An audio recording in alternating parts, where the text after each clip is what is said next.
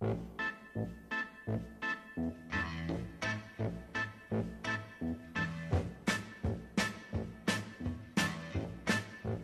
Hello, ladies and gentlemen, and welcome to the show. On this episode of the podcast, we will be discussing everything Kentucky Owl. We'll go through the history of the distillery, current news, and of course, our personal favorite aspect of the show, the tasting. With me, as always, is my intrepid and brilliant co-host Andy Klechik. Andy, how you doing today? I'm doing fantastic right now. Absolutely great weather, watching some awesome golf, and uh, drinking some whiskey. Can't get much better than that, right? Yeah, liver's kind of recovering from the uh, wedding, but other than that, not bad. That's right. All right, I don't want to hold back because we're very excited about this whiskey, and uh, I'm even more excited about it just because of how much you, you told me the bottle cost. Uh, so I don't want to I don't want to uh, you know hold this up any longer. So Andy, why don't we go ahead and tell the folks everything they need to know about Kentucky Owl? Of course. So this is a brand originally founded in 1879 by uh, Charles Mortimer Dedmond. Dedman, uh, which anybody you know that knows that last name, um, you know knows Dixon Dedman, who revived the brand and has been very influential in the bourbon game um, since reviving it. Um, but you know, it was revived by his great great great great grandfather, um, or founded by him, Charles Mortimer Dedman. Um, back there in 1879, and they operated all the way up until Prohibition in 1916. Um, the original brand. Uh, unfortunately, you know, they I know we've discussed this a whole bunch of times. They were not one of the five or six different uh, brands that got a medicinal license to at least sell um, their whiskey. Um, during as a medicinal whiskey during Prohibition, Man, we're gonna have to go back through and mark down all the ones who were able to do that. I think it was maybe Four Roses. I know Old Forester. I know maybe Woodford. I know for a fact Buffalo. Well, what is now Buffalo Trace. Right. Two. There's um, been a, there's couple been a others. handful of them. And, Yeah, and there's I- about five or six. Yeah, so anyways, it's just interesting when every time it, it catches my, you know, my attention every time I, I hear that because I there's only a handful that were able to do it. Yeah. But uh, you know, unfortunately, you know, they didn't have that. They were one of the several, by several I mean a lot of unlucky brands that just didn't ha- get one of those medicinal licenses to sell their whiskey uh, during Prohibition. Um, and it was something um, that you know they were. I don't remember how much they were actually distilling and bu- barreling and everything at the time, but I know at the time of Prohibition, when that came around, the government seized about 250,000 gallons of Kentucky Owl distillate for what they were calling safekeeping. Um, and it was something that, as a label and everything, I think the, I think the brand, I think the government ended up selling the distillate off to other folks during Prohibition and post-Prohibition to other brands in order, you know, bottle it, age it out, all that stuff. Uh, I'm sure that's what they did, but you know, the brand lay dormant post Prohibition for about 90 to 100 years um, until 2014, when, like I was saying at the beginning of the episode, it was uh, revived by Dixon uh, Dedman, the fifth generation of the family, and the great great grandson of the original founder, Charles. Um, and it was something that you know originally of course because of their legendary name in the industry dixon's legendary i think reputation because prior to reviving the brand i think he had done a lot of um, like mixing and blending for other brands as well. Uh, and then you know the legendary name of kentucky owl in the industry um, for what it had been at least uh, you know demand really far outpaced supply initially.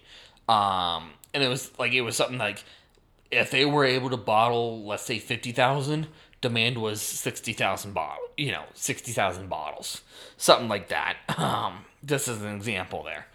Um, and it was all something of at least initially what they were doing prior to them being able to actually have their own distillate coming off the lines and everything. Uh, you know, they were they would source from local Kentucky distilleries, multiple distilleries, uh, in order to help keep up with the demand, and I think actually create revive the brand since they didn't really have that stock anymore that they used to have. Um, and he, you know, he Dixon ended up uh, staying on with the brand for about three or four years there until he sold to a Stoli Group in 2017. Um, at which point, as far as I know, Kentucky Owl is now um, distilled actually at, and I believe it's contract distilled, not sourced or anything else like that, um, at Bardstown Bourbon Company. Um, the distillery there that's, I want to say that's, well, that's in Bardstown, Kentucky.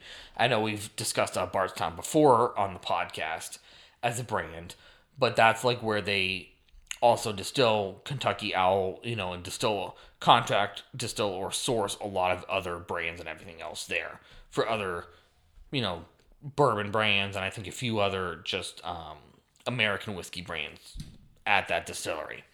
Um, and it's something that you know, even though Dixon, you know, is no longer there, I think his imprint is still very much there on the brand. Obviously, he's moved on to other projects, helping other distilleries go around uh, and consult for them.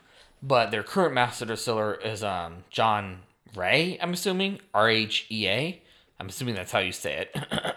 um, uh, and it's something that you know over the last five years he's really brought. Well, he's been there since either 2020 or 2021, but they they've had their um, own stuff.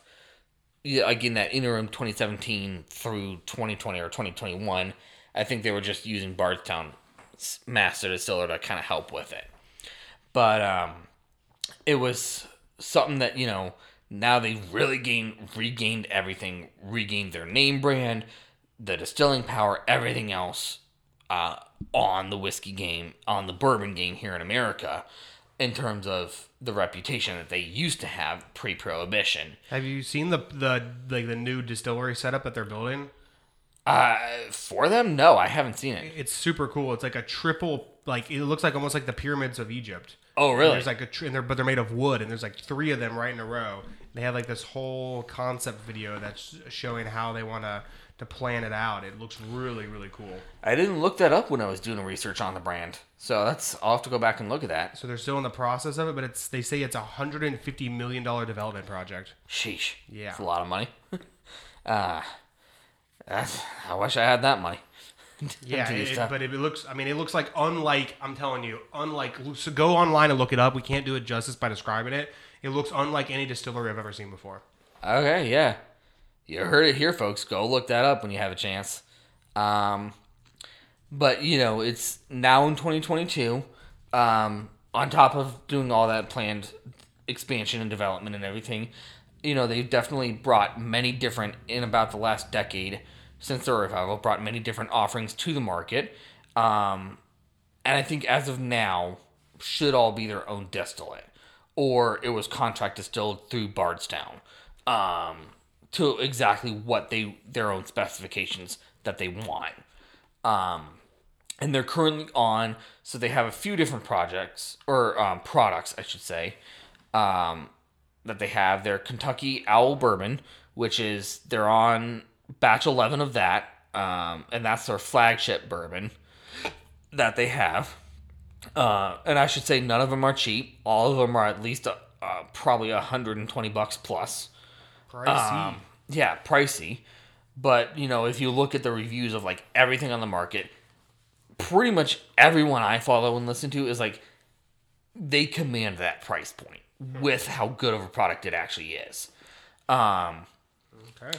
But it's you know of course the flagship is that Kentucky Owl bourbon like I said currently batch batch 11 which I think came out in either late 2021 or early 2022 um Okay.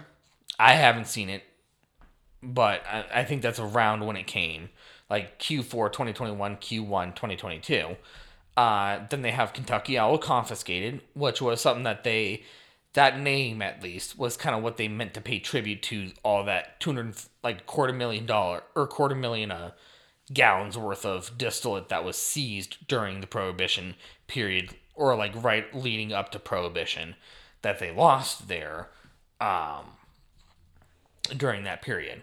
And then they also uh, the third one that they have that they actually just started releasing as of now in 2022. It hit the shelves. It's the first batch. Um, they have a St. Patrick's Day edition. Now, this is the one that we're going to be trying today. Yeah. Um, and then you know it's a four to eight year old Kentucky distillate. That uh, what they did is basically, or the idea behind it was, you know, they ended up it's all their I think all their own distillate distillate or um, Bardstown distillate. Uh, and what they did is basically they would take like random blind samples from different barrels, um, and you know their master distiller John Rhea, and then a um, Irish whiskey bonder Louise um, McGuane. I'm assuming that's how you say her name.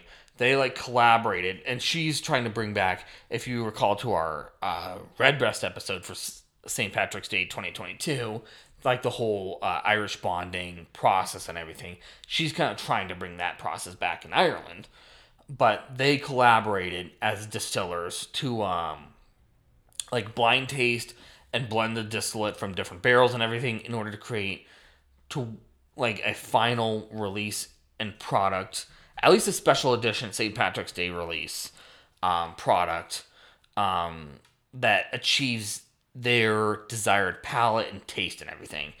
Trying to, you know, at the end of the day, use Kentucky distillate in order to bring the Irish style of blend or some of the Irish style of blending whiskeys um, to Kentucky bourbon, if you will.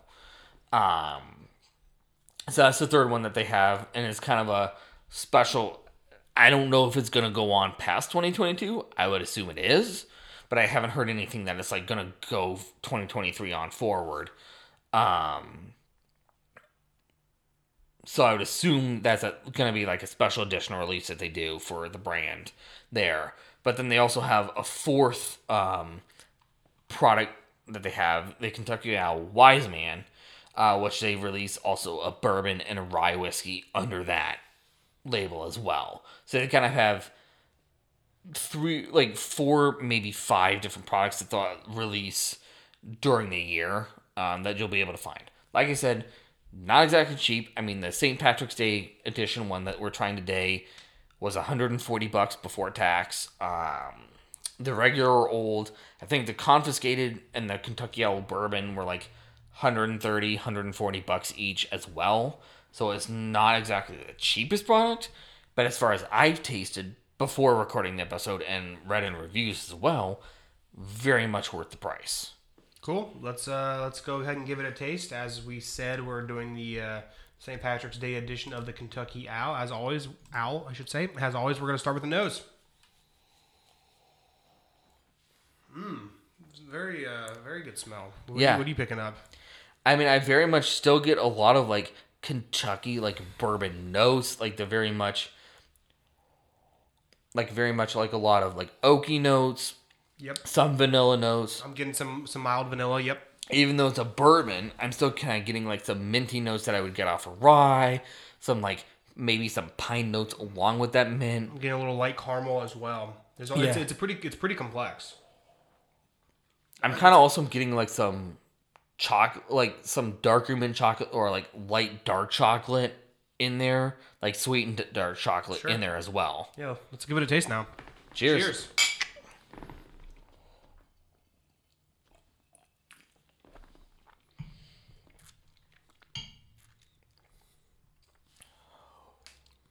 Ooh, very good.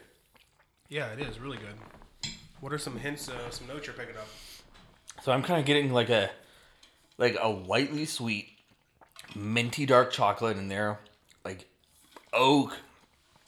Just very concentrated flavors there in the palate from that. Um, Gotcha. Those are the notes I'm primarily getting on the palate. I'm not as much getting some of the lighter, fruitier notes on it on the palate, but I'm getting, as much as I'm getting am. a lot of what I got in the nose, vanilla, Yeah. caramel, stuff like that. I agree, it's a little less fruity than the nose, but I'm still picking up a little, a couple Mm-hmm. fruity notes here and there. Very like almost like a lemony, zesty, oaky finish. yeah, yeah, kind of mild. Not, not doesn't last crazy long, but I mean, man, it's it, it, a lot of flavors. yeah, really, really it's, good. it's very intense. Even though it doesn't last as long, very intense flavors there in it for how long it lasts. Absolutely, I highly recommend. Even uh, though it's Yeah. quite expensive. Yeah, I mean, if you can afford it, I would definitely recommend buying a bottle of this or even based on the reviews I've read of anything else from Kentucky Owl, buying anything they have to offer. If you're willing to spend that money. Absolutely. All right, folks, that's it from us this week. Make sure you go over to Apple Podcasts, Spotify, or wherever you get your podcasts. Please subscribe, leave a review, and listen to every episode of Distilled Discussions. Have a great week. Pour yourself another whiskey, and don't worry, America, we'll be here to drink with you next week.